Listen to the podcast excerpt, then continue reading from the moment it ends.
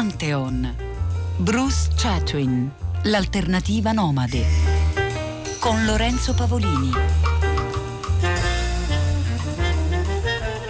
Due quaderni d'appunti recenti erano riempiti di annotazioni prese in Sudafrica, dove avevo esaminato di persona certe prove sull'origine della nostra specie.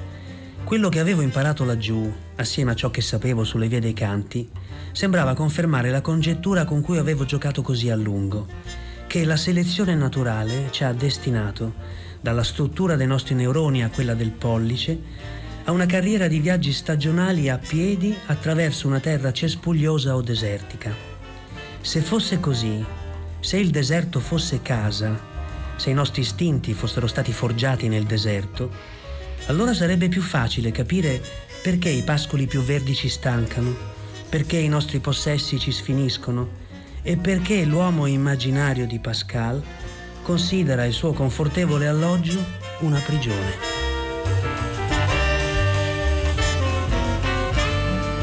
Pomeriggio e benvenuti. Siamo in via del Fiume Bianco a Roma, fuori da una struttura dove si svolgerà presto una competizione di scherma. E siamo con eh, Andrea Bocconi che è uno psicoterapeuta, scrittore da sempre, poi ha pubblicato il suo primo romanzo dopo 25 anni che l'aveva scritto, come succede spesso a chi scrive, ha scritto dei libri poi sul tema del viaggio, viaggiare e non partire, un altro resoconto di un giro del mondo, un resoconto di un viaggio a piedi.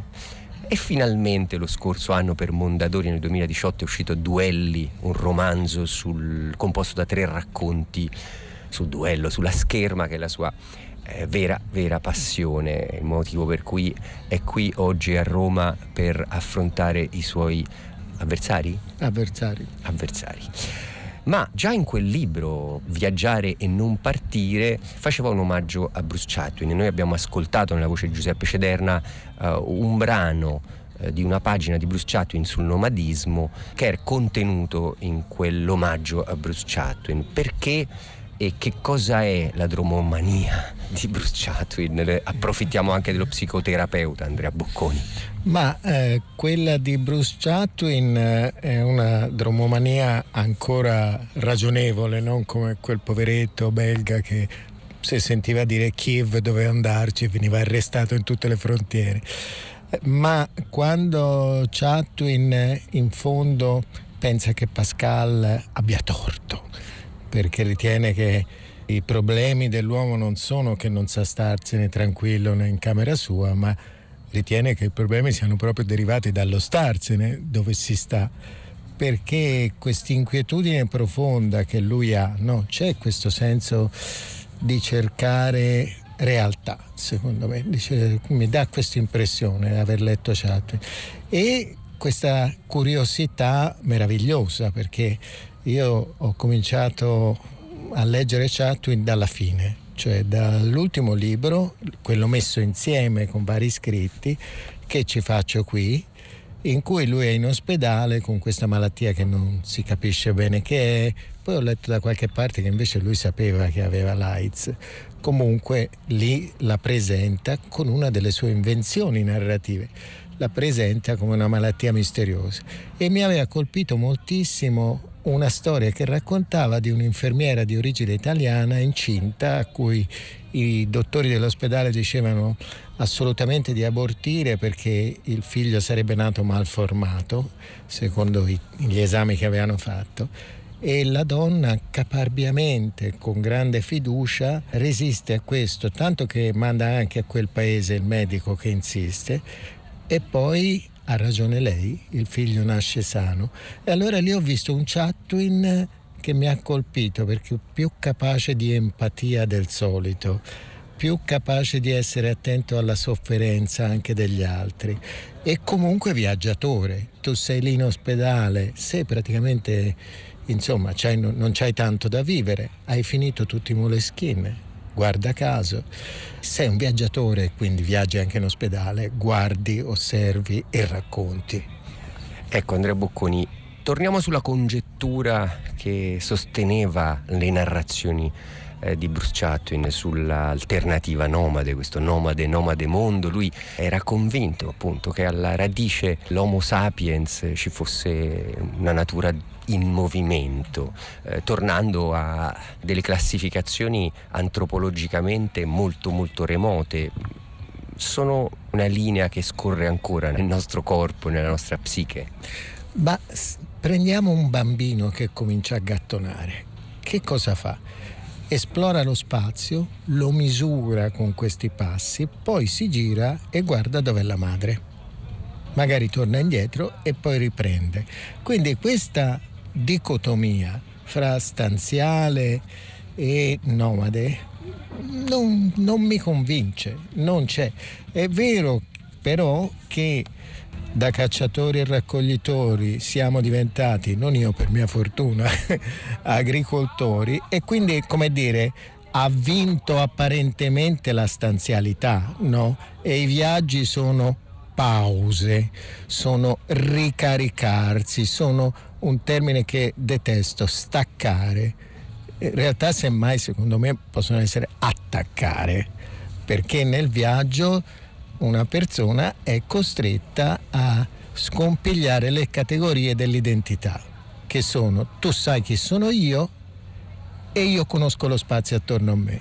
Invece in un viaggio, soprattutto se sei in un viaggio un po', un po avventuroso, ma questo può essere anche a 30 km da casa, nel viaggio non sei conosciuto, quindi se hai da chiedere credito perché ti hanno rubato il portafoglio, devi essere capace di convincere su chi sei e perdi le coordinate dello, dello, spazio, non solo perché perdi la strada, cosa che è sempre interessantissima, ma perché magari non sai se sei in un paese lontano e le scritte degli autobus sono in urdu e non hai capito dove si comprano i francobolli e tutte queste cose qui.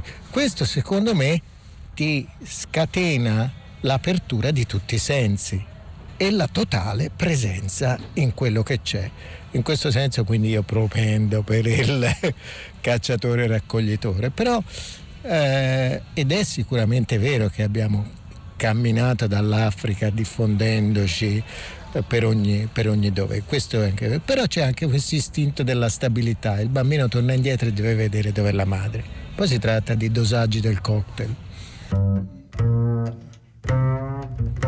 Le persone che conoscono e davvero amano le cose, le persone diciamo che hanno gusto, di solito inveiscono contro il filisteo che compra un'opera d'arte con la stessa emozione con cui mangerebbe un uovo. Lo accusano di far collezione per procurarsi senza pena una rispettabilità intellettuale o per farsi ammirare di riflesso nello specchio delle sue cose. Ma Freud e gli psicoanalisti accennano a magagne molto peggiori nel collezionista d'arte coatto. Il vero collezionista, suggeriscono, è nella vita un voyeur che si protegge con un'imbottitura di possessi da coloro che vorrebbe amare, dotato di sentimenti delicatissimi per le cose e di una sensibilità glaciale per le persone. È il classico pesce freddo. Succhia la vitalità di epoche passate per compensare l'impotenza del presente e difende le sue cose con le unghie e coi denti contro i lupi umani che le minacciano. Per il borghese, diceva Marx, la distruzione di mattoni e calcina è fonte di sgomento più dello spargimento di sangue. In altre parole, il collezionista si crea un sistema morale da cui esclude gli esseri umani. Possiamo chiamarlo la moralità delle cose. L'acquisizione di un oggetto diventa di per sé una ricerca del Graal, la caccia, l'identificazione della selvaggina, la decisione di comprare, il sacrificio e la paura della rovina finanziaria, la nube oscura dell'incertezza. Sarà un falso? L'impacchettamento, il viaggio a casa, l'estasi di disfare l'involucro, il disvelamento dell'oggetto della ricerca, la notte in cui non si va a letto con nessuno ma si veglia, contemplando, accarezzando, adorando il nuovo feticcio, il compagno, l'amante, ma ben presto il seccatore da cacciar via o da rivendere quando un'altra cosa più desiderabile lo soppianta nei nostri affetti. Ho notato spesso che nelle collezioni veramente grandi Gli oggetti migliori si adunano come una schiera di angeli custodi intorno al letto e il letto stesso è pietosamente angusto. Il vero collezionista ospita uno stuolo di amanti inanimati per puntellare le macerie della vita. In un'autoanalisi di precisione chirurgica, Mario Prats, il suo La casa della vita, spiega che sulle persone non si può mai fare assegnamento. Bisogna invece circondarsi di cose perché loro non ti abbandonano mai.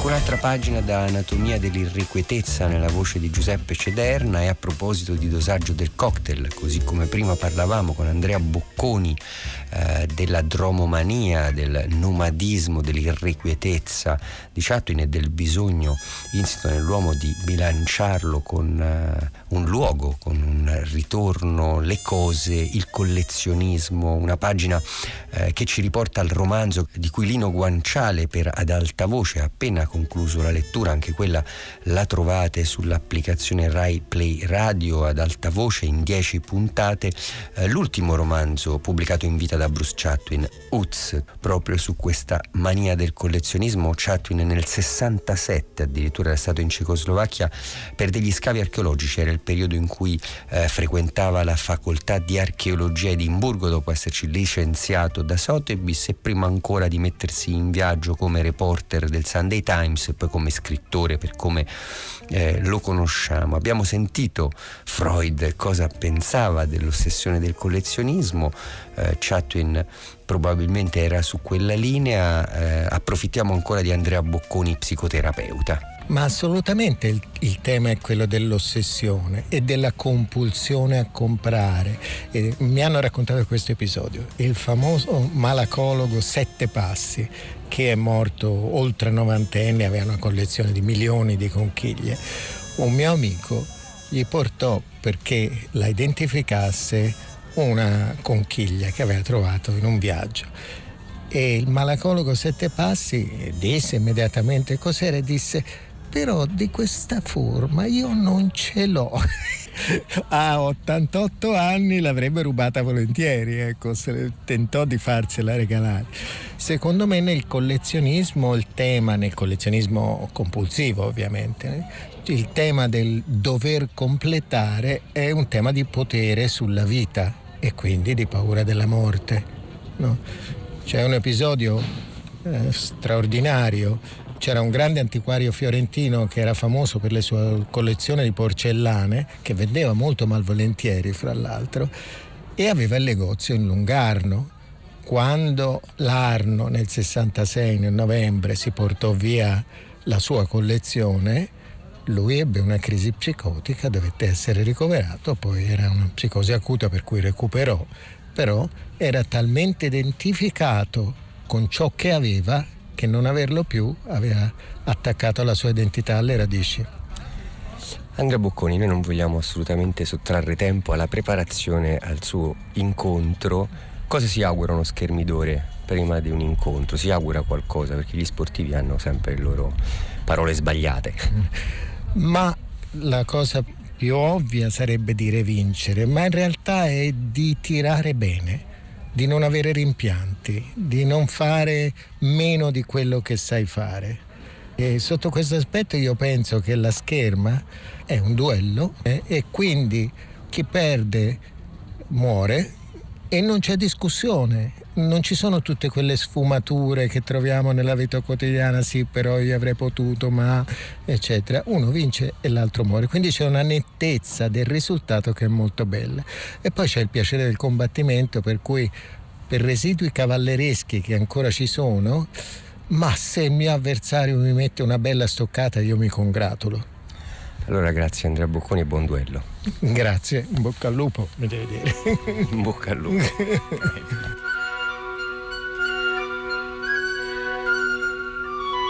La giornata era coperta e piovigginosa. Oz guardò dalla finestra gli alberi nel Parc de l'Allier. Contava di ridurre il prezzo di un terzo, ma il dottor Frankfurter era ostinato come un mulo. Per cinque volte l'antiquario se ne andò impettito per il corridoio con la scatola sotto il braccio. Per cinque volte Uz lo richiamò.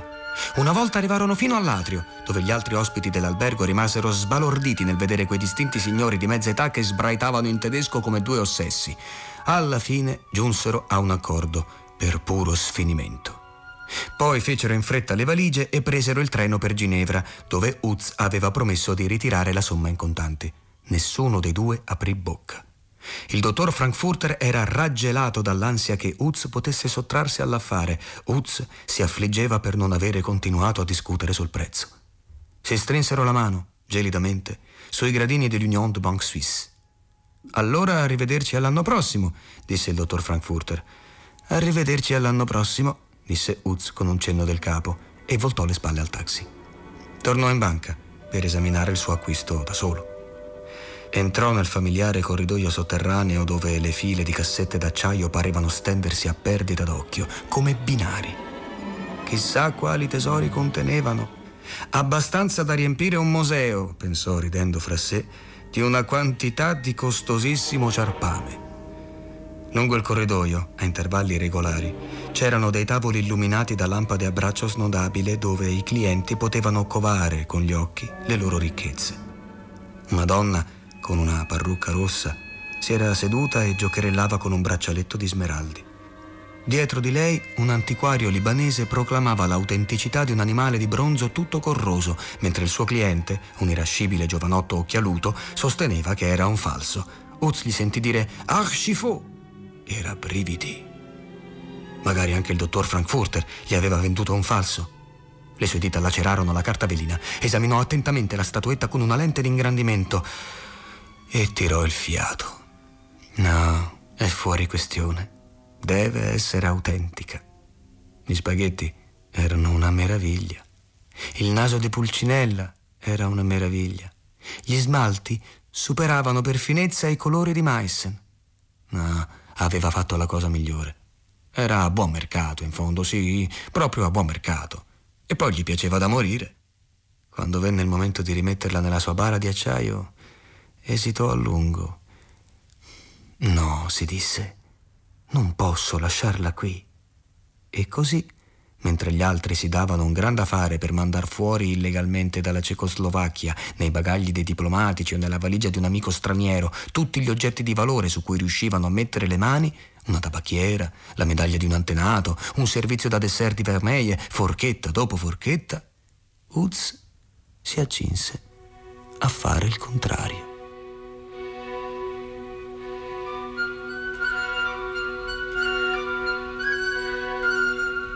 Ecco una scena da Uz, era Lino Guanciale che ci portava nelle ossessioni eh, del collezionista di cui abbiamo parlato con Andrea Bocconi, il quale nel frattempo è arrivato secondo.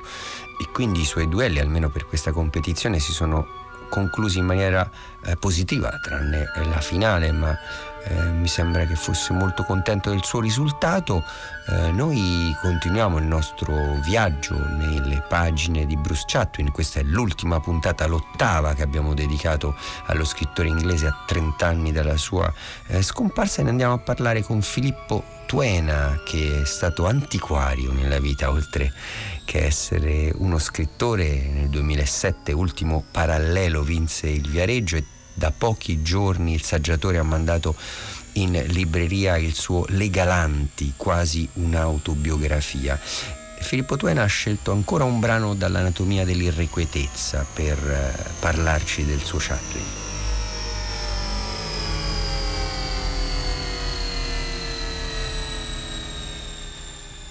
Il ragazzo era steso sul pianale del camioncino. Le sue lunghe mani affusolate reggevano un telo di cotone. Cercava di difendersi i panni dalla polvere. Bei panni, calzoni verdi, un golf giallo e una sciarpa a strisce bianche e arancioni. Li aveva messi freschi freschi all'inizio del viaggio e adesso erano unti e infarinati di sabbia.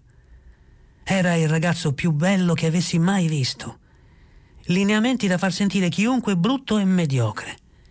Era impaurito, infelice, e continuava a roteare i grandi occhi neri e a rabbrividire. Dove vai? Dakar. A casa? Alla frontiera mi hanno mandato indietro. Avevo un passaporto e mi hanno mandato indietro.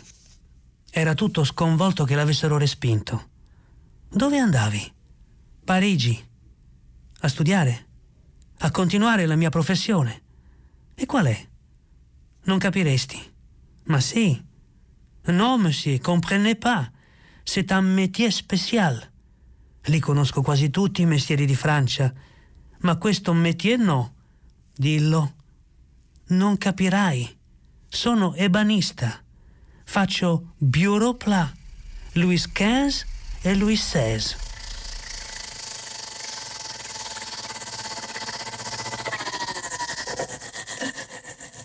Mi affascinava perché mette insieme due aspetti della vita di Chatwin, eh, quello di esploratore, quello di viaggiatore eh, di un mondo lontano, di un mondo estremo, e quello di mercante, di esperto d'arte, di collezionista. E il dialogo tra eh, questo africano che dice no ma lei non può sapere che mestiere faccio, banista, è, è ironico e Chatwin c'ha sempre questo sottofondo di ironia anche nei momenti eh, credo più tragici anche nei momenti della sua vita tragici, non l'abbandona mai, è una caratteristica poi diciamo del britannico, dell'inglese e mi piace perché eh, gira sempre su un doppio binario la sua narrativa, c'è un'eleganza formale eh, molto sostenuta, molto importante, ma è sempre sul discrimine dell'ironia, dello scherzo,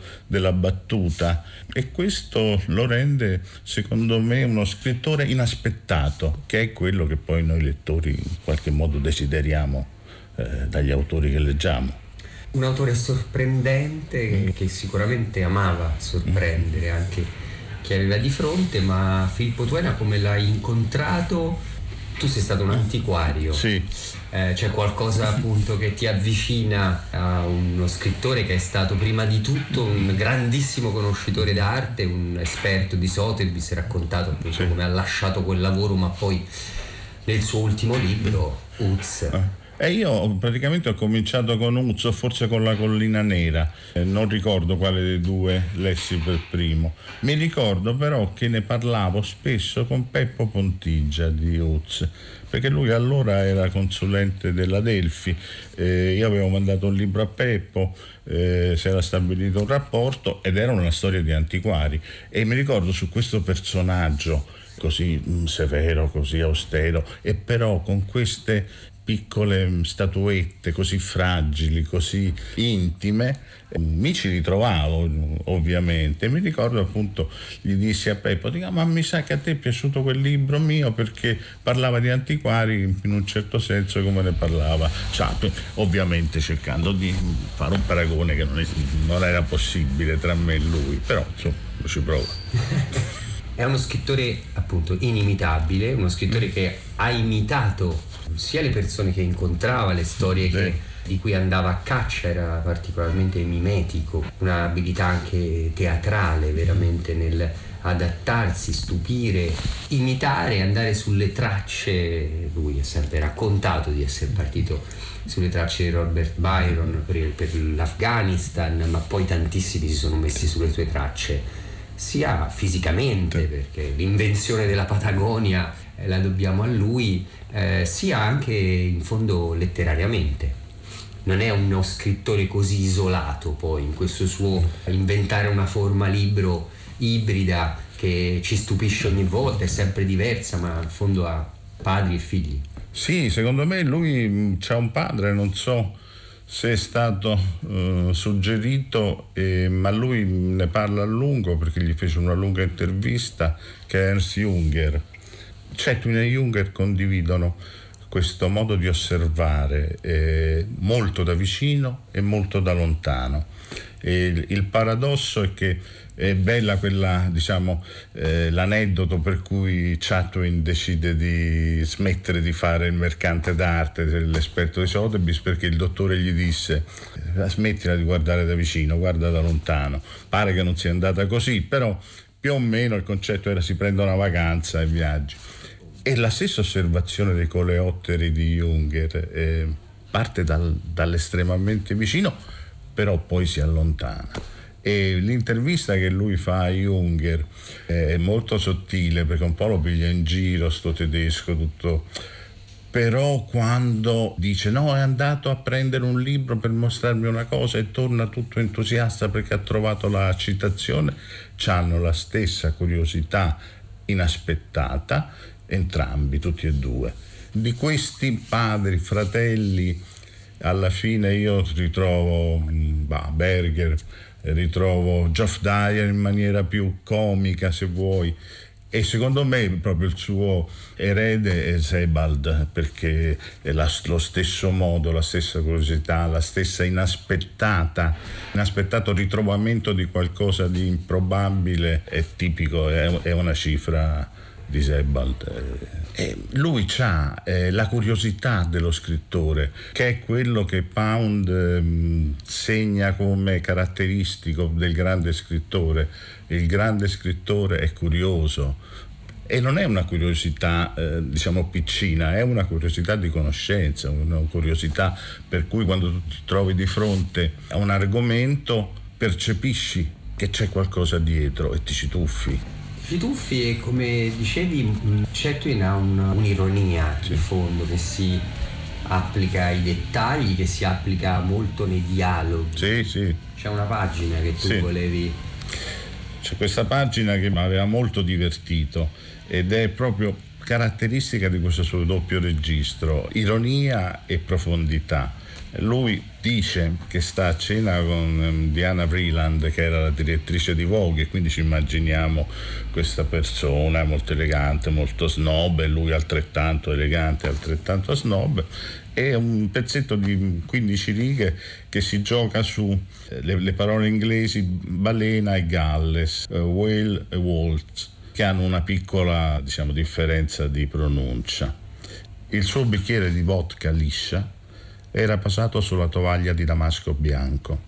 Dietro lo sbaffo di rossetto una fettina di limone galleggiava tra i cubetti di ghiaccio. Eravamo seduti l'uno accanto all'altra su un divanetto. Qual è il tema su cui stai scrivendo, Bruce? Il Galles, Diana. Il labbro inferiore schizzò in avanti, le guance imbellettate ruotarono di 90 gradi. Balene! esclamò. Balenottere azzurre, capodogli, spermaceti, la balena bianca. Ma no, no, Diana, il Galles, il Galles gallese, quello che sta a ovest dell'Inghilterra. Oh, il Galles, lo conosco il Galles.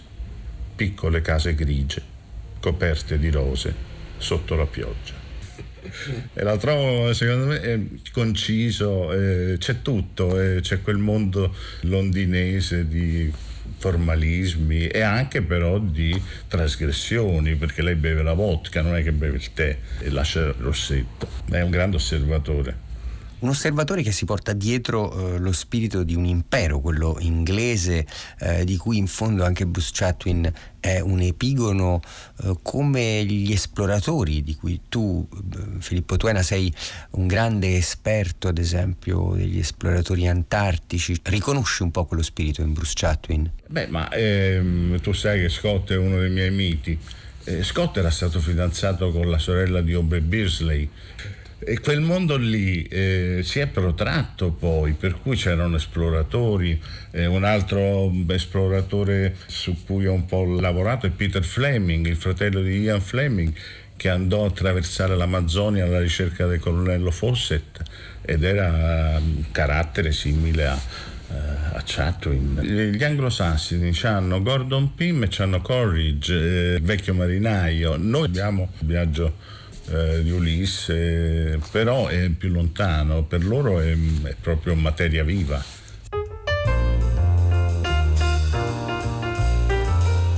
Materia viva, dice Filippo Tuena, che ringraziamo per essere stato l'ultimo dei nostri ospiti in questa serie di Pantheon dedicata a Bruce Chatwin a 30 anni dalla morte. Noi cerchiamo con questa trasmissione di rendere ancora materia viva le pagine degli autori del passato. Lorenzo Pavolini eh, vi saluta, vi augura una buona serata insieme ai curatori del programma Federica Barozzi e Diego Marras. Vi ricorda che tutte le puntate di Pantheon e tutte le trasmissioni di Radio 3 sono riascoltabili sull'applicazione Rai Play Radio e sul nostro sito e da sabato prossimo ancora appuntamento con Pantheon, ci sarà una nuova serie di trasmissioni, ci accompagnerà per molto tempo perché sarà dedicata a Leonardo da Vinci. Buona serata.